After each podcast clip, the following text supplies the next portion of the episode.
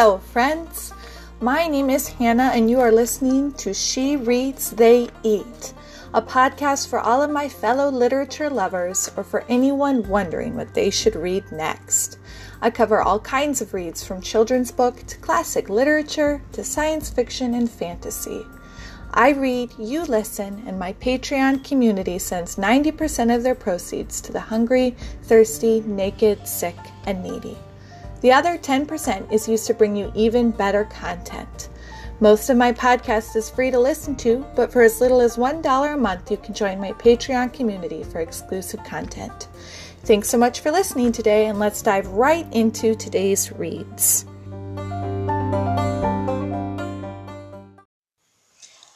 Welcome to another episode of She Reads, They Eat. If you're listening to this on my Patreon account, you probably uh, dove right in without any intro today. Uh, and if you are listening to this otherwise, then that means that you are listening to this as a free episode.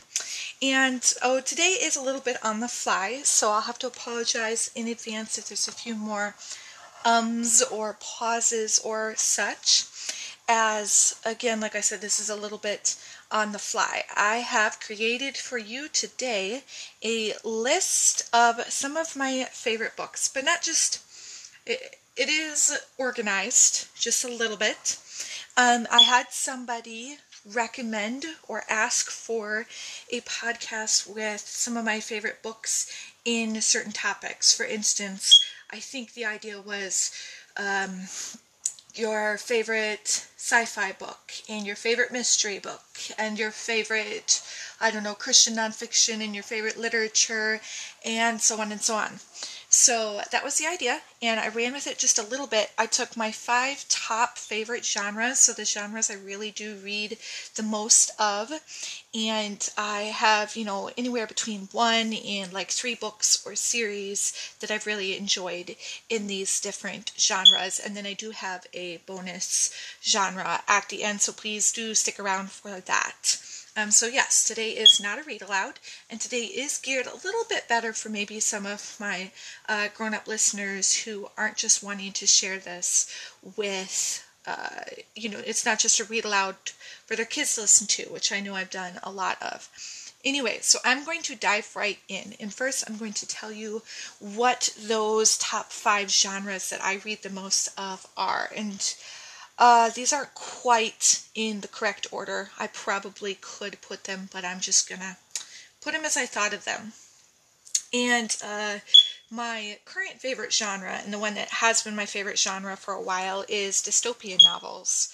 Um, and I've heard dystopian described as uh, a story that takes place in a different world or a future world as kind of a picture of a shadow of what we are turning into. It usually teaches some moral lessons just throughout the story. It's not, you know, a, a specific moral telling story, say like Veggie Tales might be for your children, but it's um, you, kind of see throughout it where certain attitudes, certain thoughts, certain um,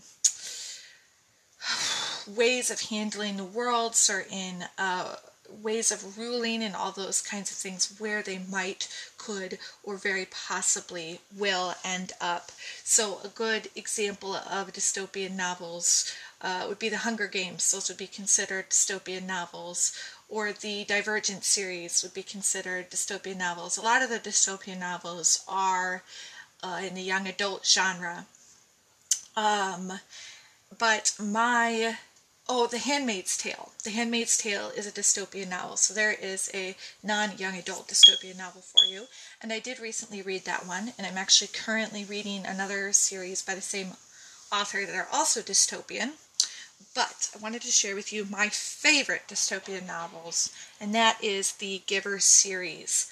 Um, you may have if you're one of my patreon members you probably read a little bit about those in uh, one of my book lists, but um, the Giver series is it takes place in pretty much another world, but it seems like they live a very similar life in many ways to um, this world or to America or such. I mean, it could very easily take place in, you know, uh, Africa or somewhere like that.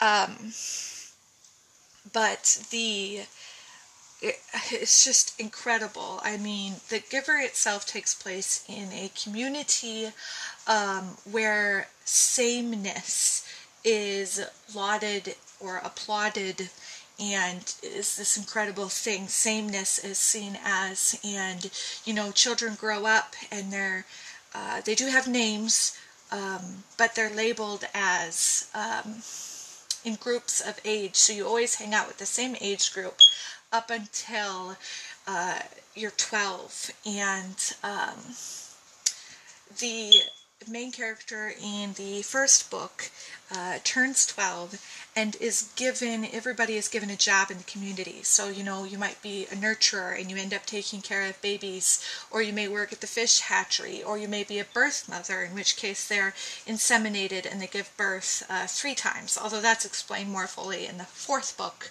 which is actually the story of one of the birth mothers.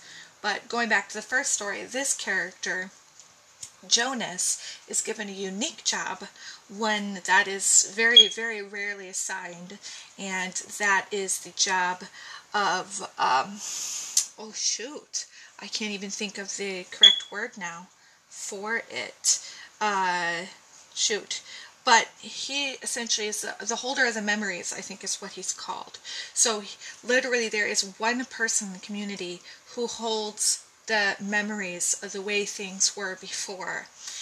And thus essentially holds all the pain because this is a world where you don't feel pain really. You get a scraped knee and you get medicine right away. Um, you give birth and there's no pain. I mean there's really no pain in this community but there's also no real uh, differences. You take a pill when you start to get the stirrings which is what it's called when you start to have feelings for the opposite gender. Uh, you are assigned a mate and you don't have relations with them, you just raise children with them. And some people are never assigned a mate because they're not considered to be good candidates to raise children. And once you've raised your, I think it's only two children you're allowed, you go to the home of the you know, um, childless people, and you live there until you're old enough to go to the home of the old.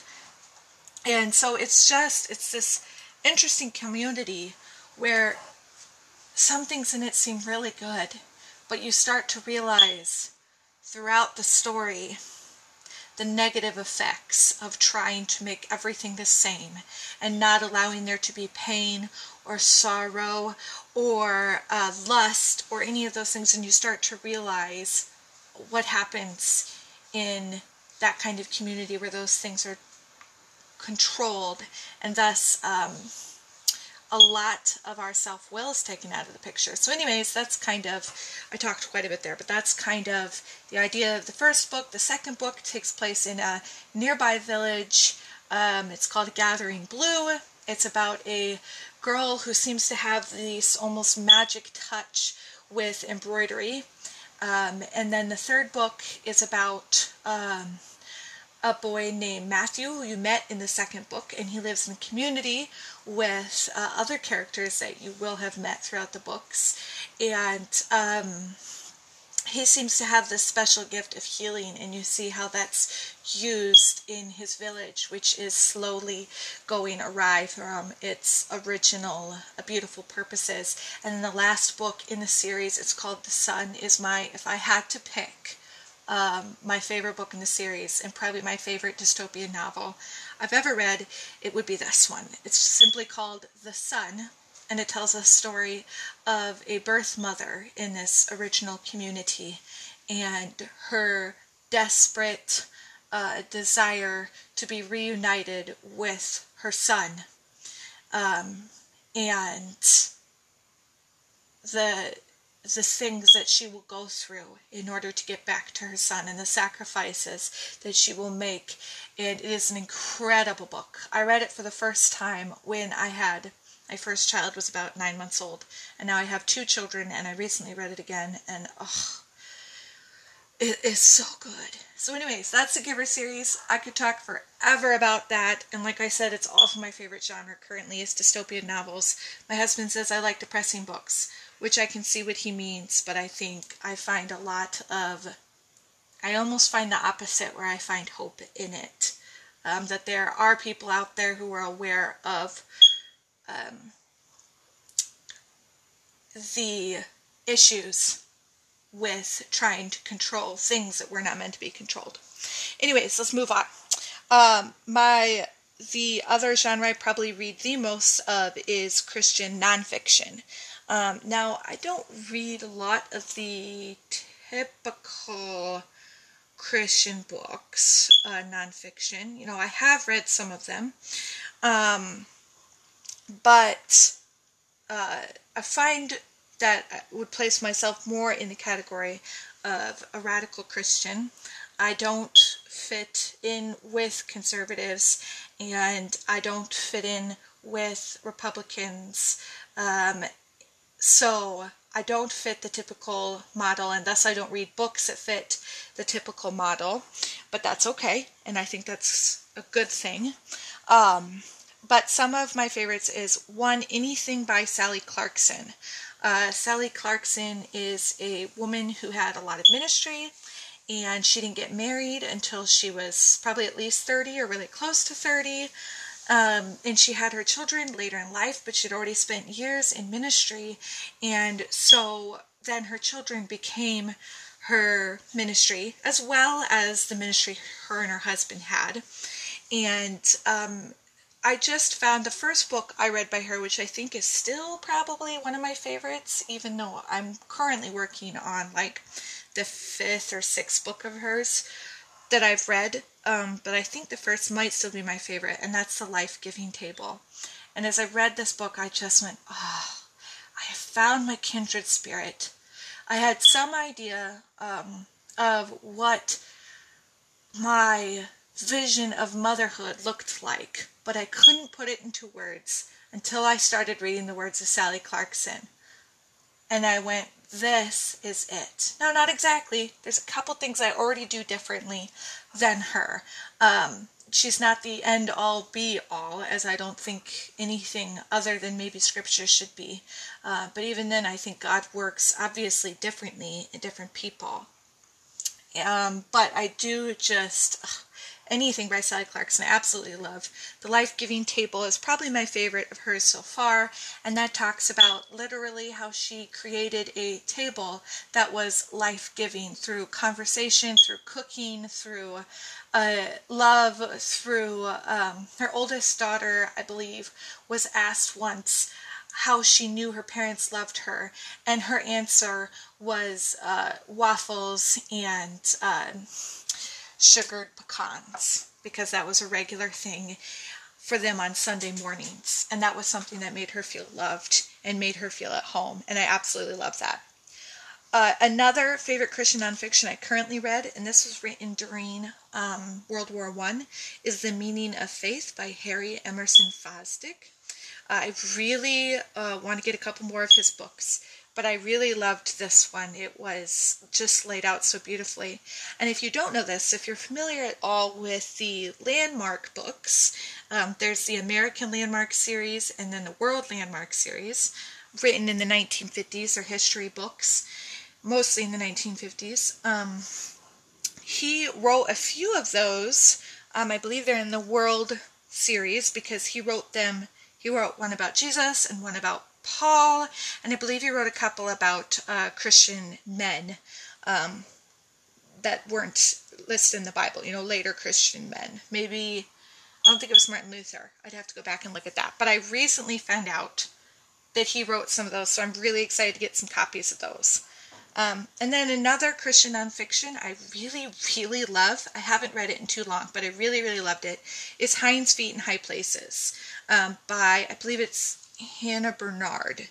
And this book is um, kind of has a similar vibe to Pilgrim's Progress, where it's kind of an allegorical trail uh, tale.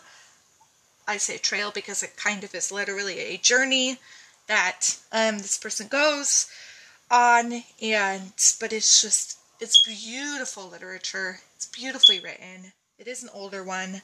Um, but yeah, it's kind of got that allegorical uh, story of a journey that um, we find also in Pilgrim's Progress, which I believe is written by John Bunyan. If you don't know what I'm talking about, I would look into it.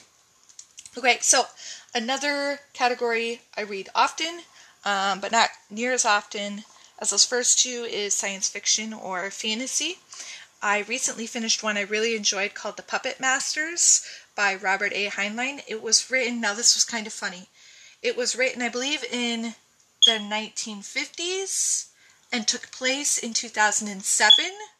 So his idea at the time of what the future would look like was a little off. So it's weird reading it now, 13 years after it was supposed to take place, by somebody who'd written it, you know, 55 years before it took place. So that was an interesting side of it. But the Puppet Masters tells a story of um, aliens who come and essentially they can attach themselves to human beings and stay mostly hidden and um, control their minds. And so it's really, really hard to defeat them.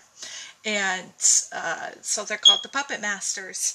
And it it was just a very mostly quick paced, some good um, characters, uh, and I, I really did enjoy it. But I think my favorite science fiction book I've ever read was The Ender's Game by Scott Orson Card. I also read the second one, but The Ender's Game was it was fast paced, it was entertaining, the characters were really well done, the concepts and the plots were well done, and it's got one of those like endings you're just not expecting or you or if I remember right when I read it, I kind of started to wonder you know, maybe this is the ending that's coming, but no way, no way. And then, yes, it was. So that one's a really good one, and I also really enjoyed the movie. The Ender's Game that was well done. I actually watched the movie first, but that really didn't spoil the book for me. So feel free, if you've already seen the movie, to read the book because it's quite different and um, it's still amazing.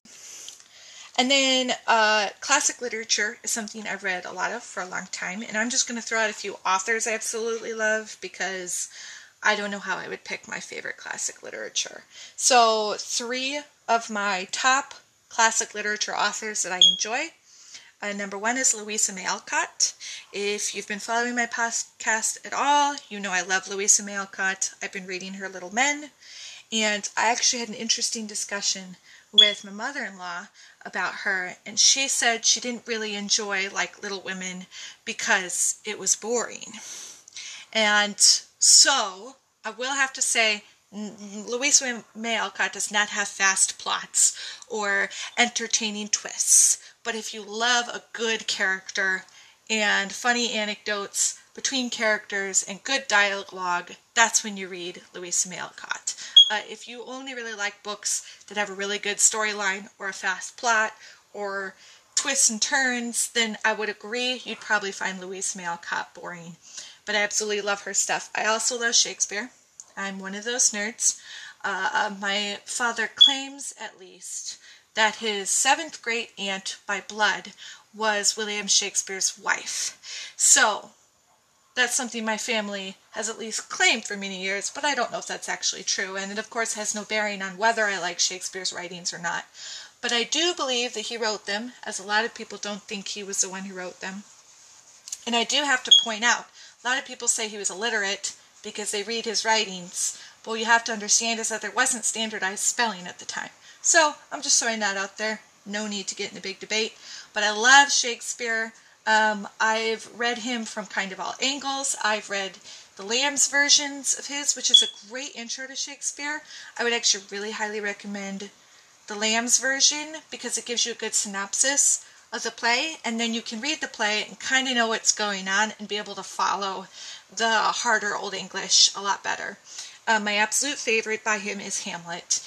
He wrote Hamlet later on in his career, I believe way later than he wrote Romeo and Juliet, for instance. And I, I just, it's incredible. I love it. It's really well written. It is kind of fun. For a while, I was reading Shakespeare from the, um, like his first play that he wrote on, so in chronological order of when he wrote them, and it was really funny because I did that right after I'd read Hamlet, and it was funny to see his kind of young writing in this first play, which I think might be All's Well That Ends Well, but don't quote me on that. It's really funny because it's like, oh my goodness, his writing is nowhere near as good. His characters aren't as well developed. It's it's really funny to read. You can kind of see in it that he was a new author versus the incredibleness. Also, some will quote heresy, including my older sister, but I hate Romeo and Juliet. I hate it with a passion. Um, one year for Christmas, I unwrapped this gift from my parents, who of course know I love Shakespeare. And I unwrapped this gift, and it says on the outside Romeo and Juliet mug. And I'm inwardly thinking, what? No, I love Shakespeare, but I hate Romeo and Juliet. Then I open it up, and on the mug it says, Romeo and Juliet is not a love story. It was a fling between a 17 year old and a 13 year old where there were three deaths, and you know, so it says something along those lines. But it just made me so happy that my parents got me this mug talking about how dumb Romeo and Juliet was because they knew that though I love Shakespeare, I hate Romeo and Juliet. Um, so I know some will hate me for that. At least for a long time, it was my older sister's favorite. Uh, it was yeah, it was my older sister's favorite of his, and um, yeah, I just I'm not a big fan of Romeo and Juliet. So I will not say that I love everything that Shakespeare's ever written. I do love a couple of his sonnets quite a bit, especially, oh shoot, I don't remember if it's like number one or number three, but it talks about how a child is like a mirror for a parent. Um, who can see themselves at a younger age, and so their youth continues in their children and their grandchildren. And I really liked that sonnet. I thought it was beautiful. So I'm going to move on to my fifth category here, uh, the last category that I kind of regularly read, and that's young adult. Now, young adult's a funny one. You see, growing up, I read, you know, um, I went pretty much straight from Green Eggs and Ham, the first book I ever read, into little chapter books like the Boxcar Children. There really was no in between. And so I would read the Boxcar Children and kind of those books that were geared more towards, you know, maybe Shiloh or others by um, Phyllis Reynolds Taylor, I believe is her name. Um, or no, Naylor. Her last name is Naylor. My bad. But um, I would read books geared towards. Um, I worked at a bookstore, so we would have put this in the, I believe, 8 to 11 or 8 to 12 year old section um, so chapter books, but not really mature themes or anything. And usually the oldest a character would be one of those books would be 11 or 12.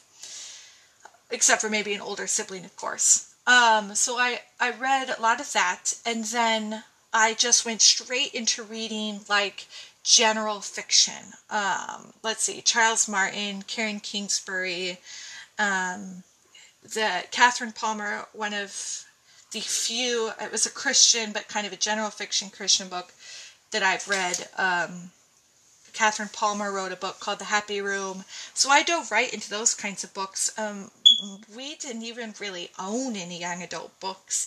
And I got the impression that my parents thought they were frivolous. So I never read them.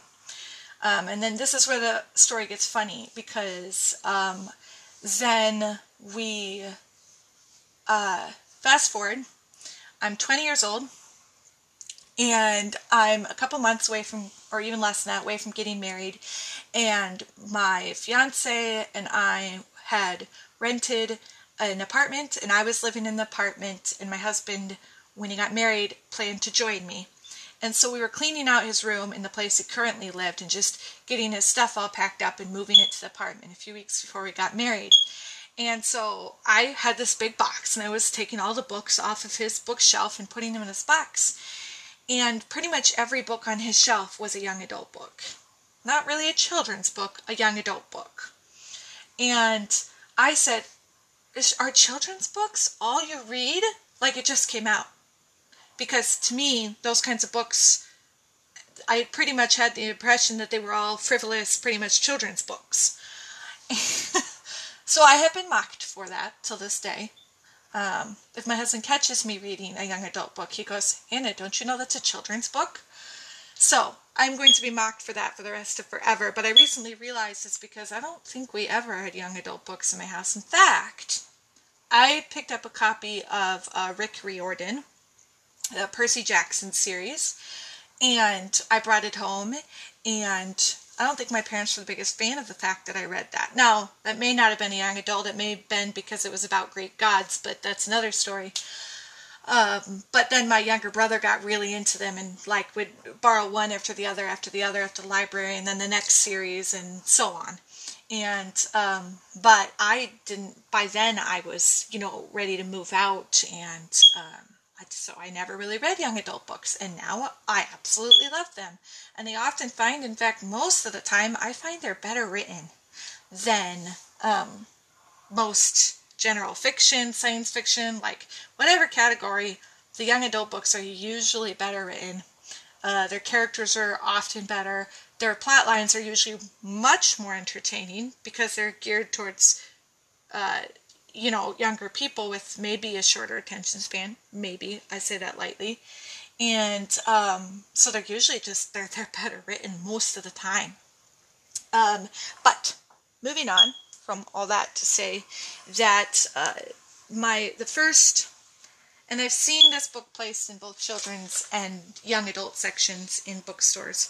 But the first really young adult book that I did read a lot as a teenager or young teen um, was Madeleine L'Engle's, and I've heard her name pronounced different ways. L'Engle is another way, but Wrinkle in Time. Oh, I, I, I don't know how many times I read that book. I cannot count.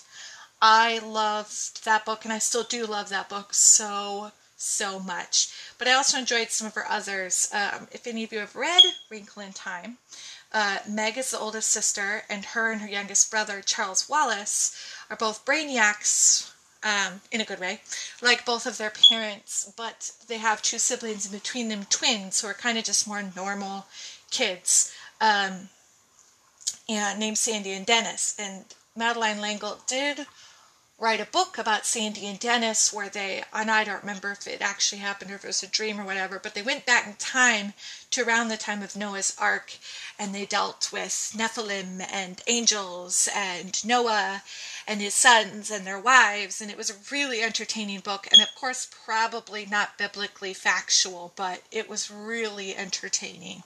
And I don't Honestly, I don't really care if it was biblically factual because it's a fiction book. It's not meant to be. And I think something like that's really great for your um, young teenager to be reading because it opens some great discussions, especially if you've built that kind of um, like repertoire with your kids where you discuss those kinds of things a lot. I think it's perfectly healthy for them to be reading things that aren't entirely accurate because you've built a relationship with them where you discuss those kinds of things and it stretches their brains and it makes them think for themselves and I think that's a good thing. But that's a whole that's a whole other discussion which is not really the purpose of this podcast. So um the other series that I've really enjoyed more recently, young adult books, is the Red Queen series by Victoria Aveyard. So, in this uh, fictional uh, universe, there are people with red blood and people with silver blood. And the people with silver blood have always had these uh, essentially superhero type powers. And so they've pretty much enslaved the red blooded people.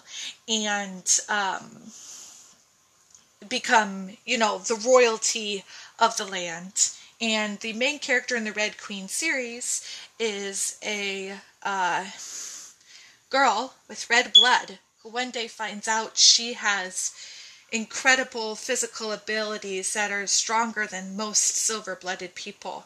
And throughout the series, she finds that she's not the only one like that. So I don't want to spoil too much, but this is a really entertaining series, sometimes dark. Um, this is probably an older young adult series, uh, but very well written, very good understanding of you know emotions and um, also very very entertaining as you know anything with people with super abilities is but it's very well done um, and I would highly recommend it to anyone looking for a uh, fast paced new young adult read. It was actually recommended to my husband in a bookstore when he was looking for something to read and told the gentleman there the kind of stuff he enjoyed reading. This was recommended to him, and I ended up reading, uh, I think, three out of the four before he ended up picking up the first one. But my husband's also more of a an ebook reader. Uh, it's just a better fit for him, or an audiobook, just with the way he thinks and learns and his mind works. Um, and I'm more of a physical copy person. So to each their own. I think audiobooks are amazing. I really do. I can't get them to work for me. My mind wanders off when I'm listening to them. But moving on, so those are my five series.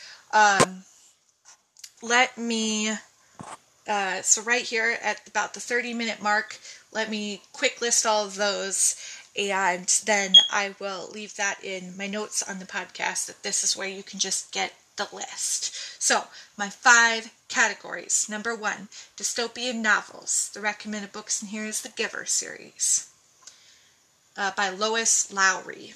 L O W R Y. The second uh, genre is Christian nonfiction. I love anything by Sally Clarkson, specifically The Life Giving Table. I love The Meaning of Faith by Harry Emerson Fosdick and I would look into anything by him. And then Hind's Feet in High Places by Hannah Hurnard.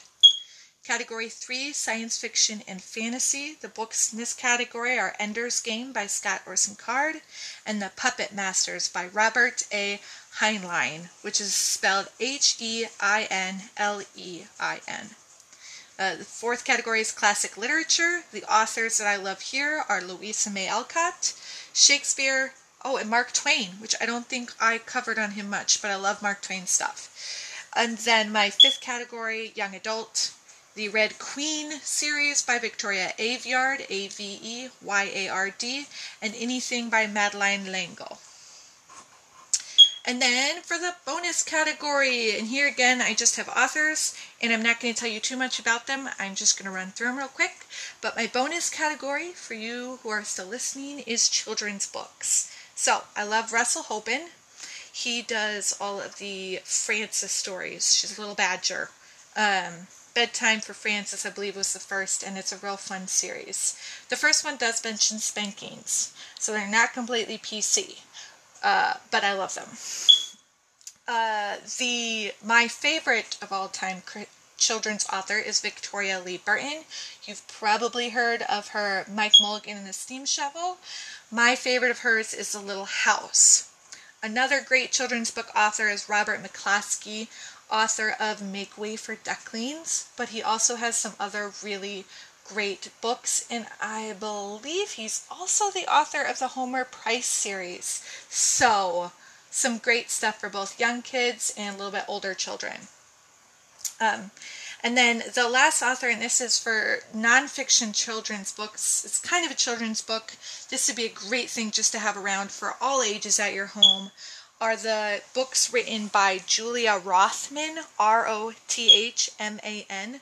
But she does books on anatomy in an interesting way. She has food anatomy, nature anatomy, ocean anatomy, and farm anatomy.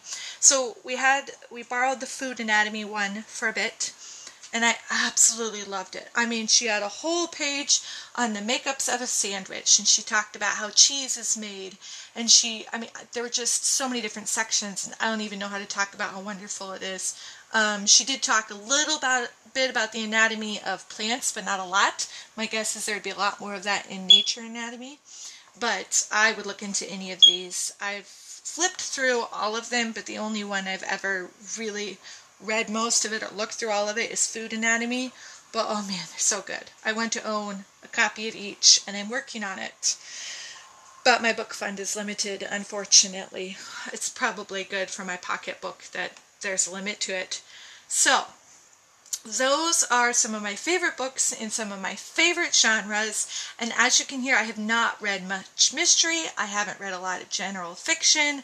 I've read, uh, I don't know if I've read any horror.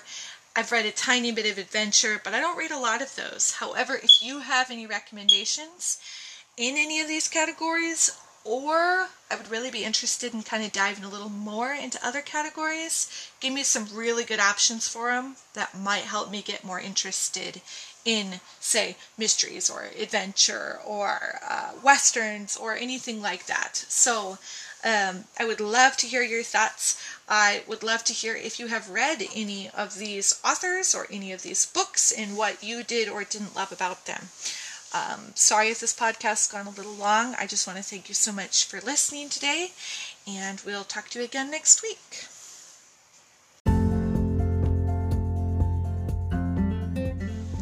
If you love this episode and would love to hear additional episodes, have access to extra content, and are passionate about caring for the needy as I am, I encourage you to check out my Patreon page. You can find it at www.patreon.com slash she reads. There are different levels at which you can help. $1 a month gets you early access to all my free episodes and could help plant three potato plants to feed the hungry. $5 a month gets you two book lists a month in addition to early access, as well as some additional read aloud podcasts and could buy a coat or shoes for a homeless person. $10 a month gives you access to all of my episodes, book lists, and more while helping a poor family afford hygiene products or allowing local gardeners to plant three extra rows of plants in their garden to give people in great need. Again, you can find that at www.patreon.com slash she reads. Thanks so much for listening today, and I can't wait to talk to you again next week.